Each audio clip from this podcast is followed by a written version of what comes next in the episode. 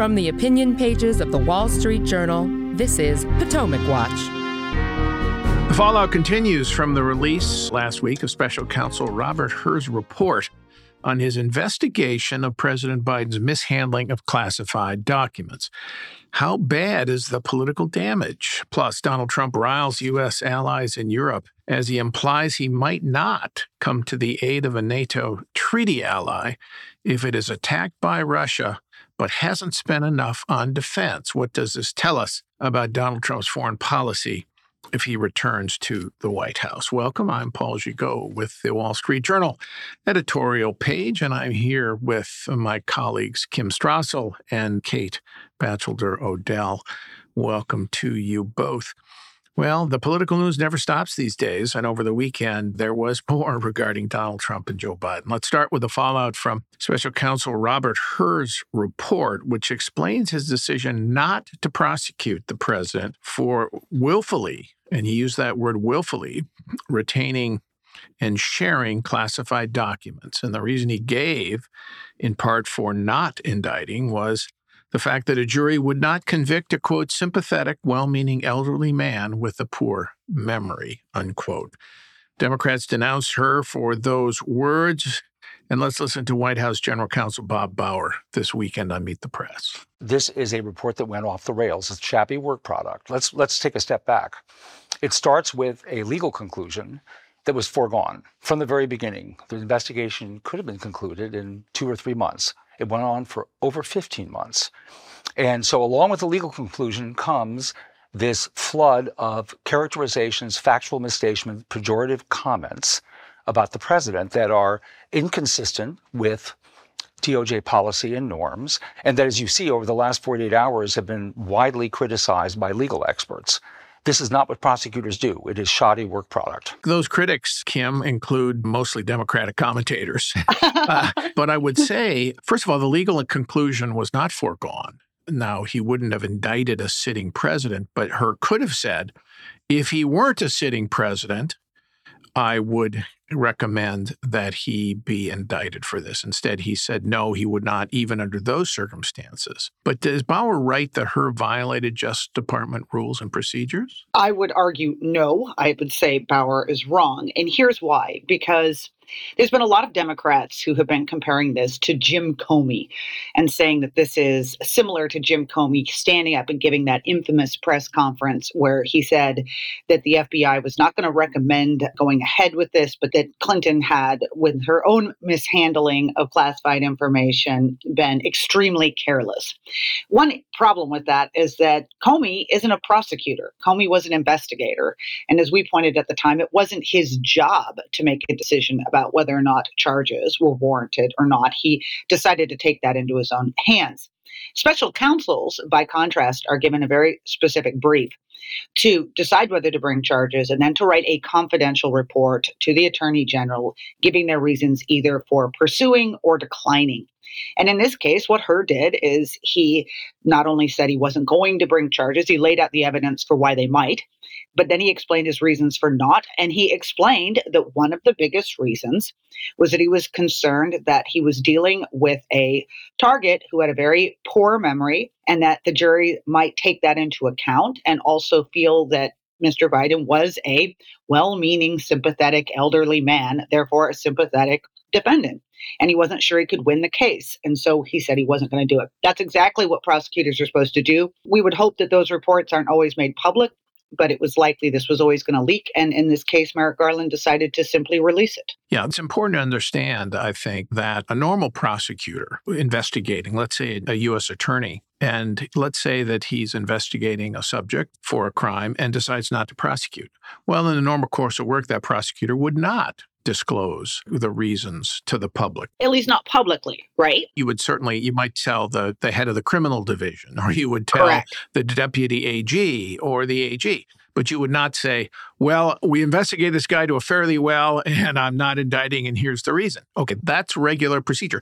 A special counsel is very different. He is tasked under the regulation for a special counsel to come up with a report to submit to the attorney general here's what we found, and here's why we did or didn't decide to indict. And uh, of course, if there's a decision to indict, then it all shows up the evidence in a public charge. But the AG then can keep it confidential. He's not obliged to release it. But the way these things have gone in recent years, no matter which party's running the Justice Department, is that an attorney general decides, I really should disclose this because otherwise it's going to be leaked anyway, and then we'll get accused of covering up. So you might as well make this public. But I want to make one other point to Kate, and that is that Hur actually was obliged to explain and use this language in the report. He had no choice but to explain it because he says in the report that Biden willfully retained and then shared that classified information. That is, in fact, criminal behavior under the classified statutes. So then you're left with the question of, well, why didn't you indict? And he didn't indict because he thought couldn't get a conviction uh, with a jury. And here's why he didn't think he could get a conviction. And a prosecutor is obliged not to bring an indictment if he doesn't think that he can reasonably get a conviction. Right. I mean, and if you take a step back, think about what a polarized moment we're currently living through. And you have Donald Trump, who is under indictment for his handling of classified materials. And there has been half the country wondering well, Joe Biden had these documents near his Corvette in his house. Uh, why isn't he facing the same scrutiny? So, in the event that this special counsel report was going to become public, to your point, I think it is a tonic to the country to explain exactly why he won't face charges for that activity. So, I think it's not only was he obligated to do it, but I think he said something that every voter paying attention is aware of, which is that Joe Biden is an elderly man with a questionable memory. And so, why wouldn't that be part of what the public explanation of why Biden is not going to face the same scrutiny? We're going to take a break. And when we come back, we'll talk about the political fallout, which is continuing from the release of Mr. Hur's report when we come back. High inflation has impacted many of us. But what happens when prices go up 55, 67, or even 276%? It makes living more costly. It eats into your paycheck. At the end of the day, the salary itself it's not enough. And money quickly loses value. You can't save, you can't do anything. Check out our complete series on extreme world inflation from A to Z from What's News, plus other exclusive content on WSJ Special Access, only for WSJ subscribers.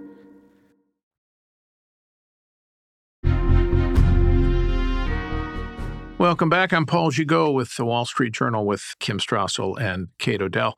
Kim, let's talk a little bit more about the fallout that has happened politically and whether or not this Hur report and its comments about the president's mental faculties is a tipping point, a potential tipping point for the Democrats as they consider whether to, I guess, paddle over the falls with Joe Biden as the nominee, if that's in fact what uh, happens here. Obviously, the president is more or less unchallenged in the primaries right now. Dean Phillips, the congressman, is challenging him, but hasn't eh, gotten any traction.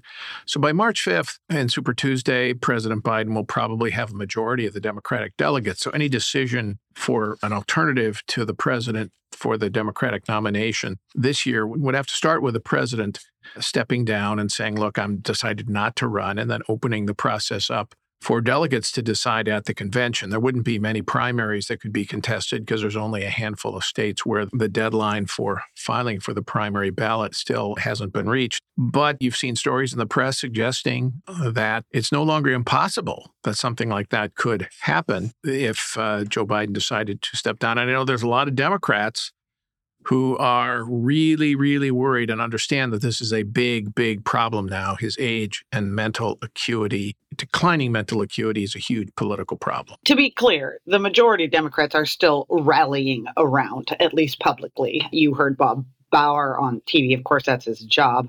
Co chair Mitch Landrieu, the co chair of the Biden campaign, was out on the Sunday shows. The media is closing ranks. I saw a long story today in the Washington Post explaining that it was so unfair that Joe Biden had to do that interview on that day because he was in the midst of dealing with the Israel fallout crisis. That was the excuse for why he might not have been at the top of his game. Eric Holder defending him, Kamala Harris. But you are beginning to see those cracks. And I was really struck by Paul Begala, the former Clinton advisor. Uh, he had a hilarious quote. He said, Look, I'm a Biden supporter and I slept like a baby last night. I woke up every two hours and wet the bed. This is terrible for Democrats. And he said anyone with a functioning brain knows that. And I think that's what everyone is understanding inside. And so that is why you are now seeing headlines like the one that's now out on Politico saying Democrats might need a plan B. Here's what it looks like. And laying out those steps that you mentioned. As you note, by the end of this month, the filing deadlines will be passed in all but six states. And so you'd have to get all the way to June, and Biden would have to willingly step aside. And that would set off an extraordinary horse race. But also remember, there are a lot of Democrats who've been waiting in the wings for just such a potentiality. Gavin Newsom and J.B. Pritzker in Illinois. There'd be plenty of people who could step up and do it. What I think you're going to see now is a long sustained pressure campaign behind the scenes on Biden to rethink this decision. That's fascinating. So you think there will be quiet pressure, Kim? Is that what you're saying? Yeah, I think that there are some guys like Paul Begala, never known for his restraint ever anyway, who are going to be public and say it out loud. But I think there's going to be more people going to Joe and Jill who obviously is a big decider in this whole question, and making the argument for why it would be much better for Joe Biden's broader legacy to bow out of his own decision. Yeah, Kate, the argument, though, is that the likelihood is for inertia to set in, and the Democrats to say, well, hey, you know, it's just more complicated to get rid of the president, to urge him to ease him out and go through the uncertainty of an open convention than just to ride it out and see what happens, particularly if the president is reluctant to step aside. And of course, not to mention the First Lady, Joe Biden, who came out and defended the president this week and said, How dare people question his memory?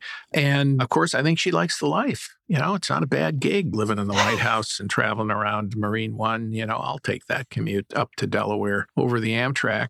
I don't say that with any malice. It's just simply, I think, the case. It's not a bad life.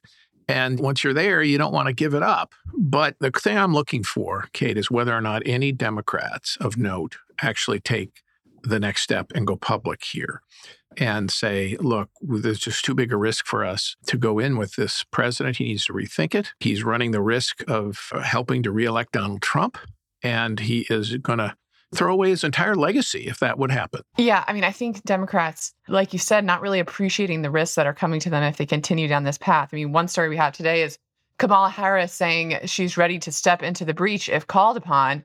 And when Nikki Haley, the Republican running against Trump, came to visit us in December, she said President Kamala Harris was something that sent a chill down everyone's spine. And I thought it was a good line and captured how people think about potentially voting for President Kamala Harris because they really understand that that's what they're voting for if they vote for Biden. So I think that is just a huge risk of continuing on on the current path that Democrats have to think about as they figure out where to go in this inflection point. Probably not going to happen, but certainly it is something that is being talked about behind the scenes among all Democrats. All right, let's uh, turn to other news this weekend, and uh, that's what Donald Trump said about the NATO alliance and how he handled it in the first term. Let's listen. They all owed money, and they wouldn't pay it. I came in, I made a speech, and I said, You got to pay up.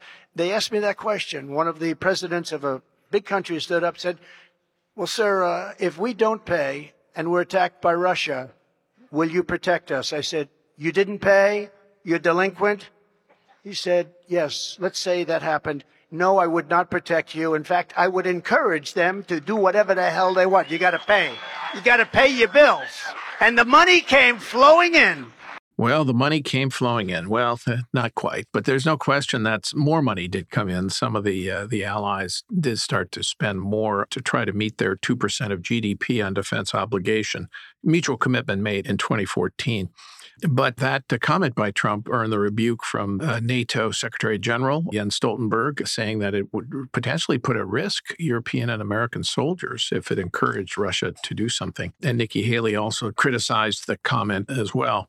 But most Republicans, Kate, fell in line on this one. And you know, you've seen the senators and so on say, oh, no big deal. This is just Trump uh, being Trump and talking about his success in getting NATO allies to contribute more. What do you think? Well, Paul, just as a purely political matter, quickly, I mean, Joe Biden is having arguably the worst week of his entire presidency. And that's a competitive field when you consider the Afghanistan withdrawal, the invasion of Ukraine. It's a long list.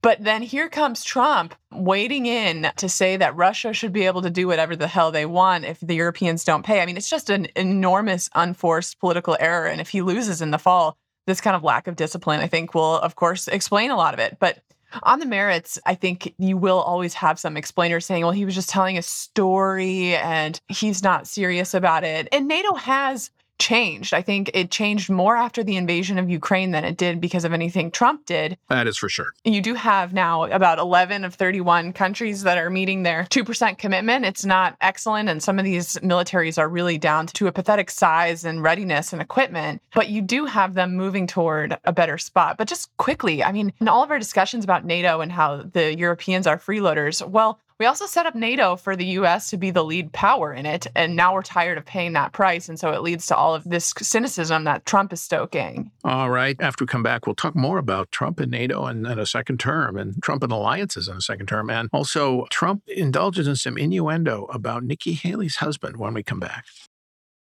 WSJ Special Access gives you a front row seat to some of the Wall Street Journal's most exciting content, like The Quirkier Side of Life, a new series that features the fun, surprising stories our reporters come across. The chief executive walks 10,000 barefoot steps every day. He recalls stepping on a bee, which put him off earthing for a couple of days, but he got back to it. Check out The Quirkier Side of Life on WSJ Special Access, only for WSJ subscribers. Don't forget, you can reach the latest episode of Potomac Watch anytime. Just ask your smart speaker, play the Opinion Potomac Watch podcast. That is, play the Opinion Potomac Watch podcast. From the opinion pages of the Wall Street Journal, this is Potomac Watch. Welcome back. I'm Paul Gigot with the Wall Street Journal and Kim Strassel and Kate Odell. Kim, I guess the big issue raised by Trump's comments about NATO is just what he would do in a second term. It's been widely reported that Trump considered withdrawing from NATO in the first term. There's no question he talked about withdrawing troops from Germany, for example. And you can't think about his comments on the weekend except in the context of his continuing lobbying very forcefully Republicans congressmen to block aid to Ukraine. So that has also suggested that Trump's commitment to the defense of Western Europe would be substantially in doubt. And the Europeans are very concerned about this. NATO Secretary General Jens Stoltenberg put out a very firm statement saying that any suggestion obviously undermines our security and puts soldiers at risk. Germany, its foreign office, it was great on Twitter, just posted this phrase one for all and all for one.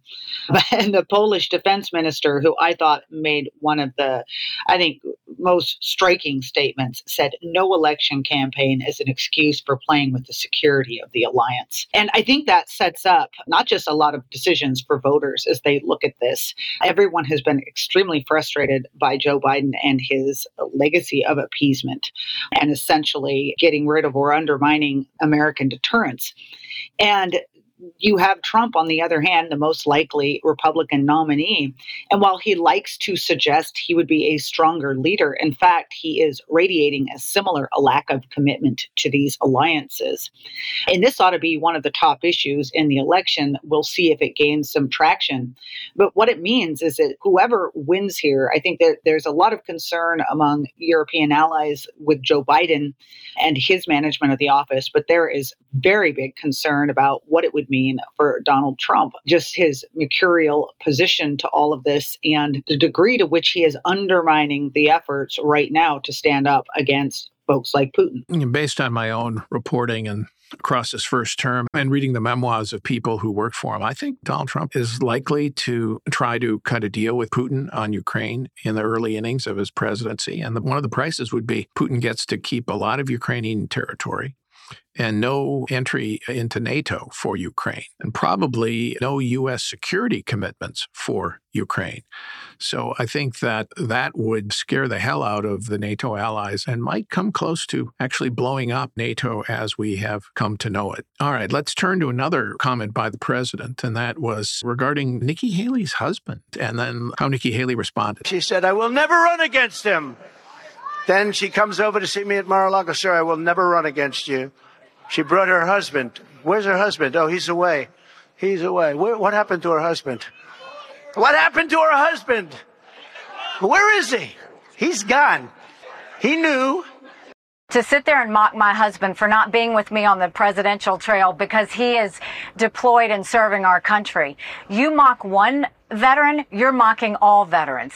But this is a pattern, Dana. He's done this over and over again. Whether he went and calls military members suckers, whether he was at Arlington Cemetery saying what was in it for them, why would they do this? The problem with Trump is he's never been anywhere near a uniform. Nikki Haley's husband is deployed with the South Carolina National Guard overseas. So he is indeed serving his country. What do you make of the comments? How politically important are they? And just as one thought here, it would be really good to see Trump and Haley go at it on this point if Trump would have the guts to uh, debate her. It's just a sign of his insecurity and weakness. I don't think it needs to be taken seriously as a political attack. I mean, if anything, her deployed husband is an asset as she runs for political office and reminding voters that she's married to somebody who has put on the uniform for the country, I think is to her great credit. And so I think it's just a classic tale of Trump down in the gutters trying to uh, take out the opposition that way. But he's made so many remarks disparaging veterans in different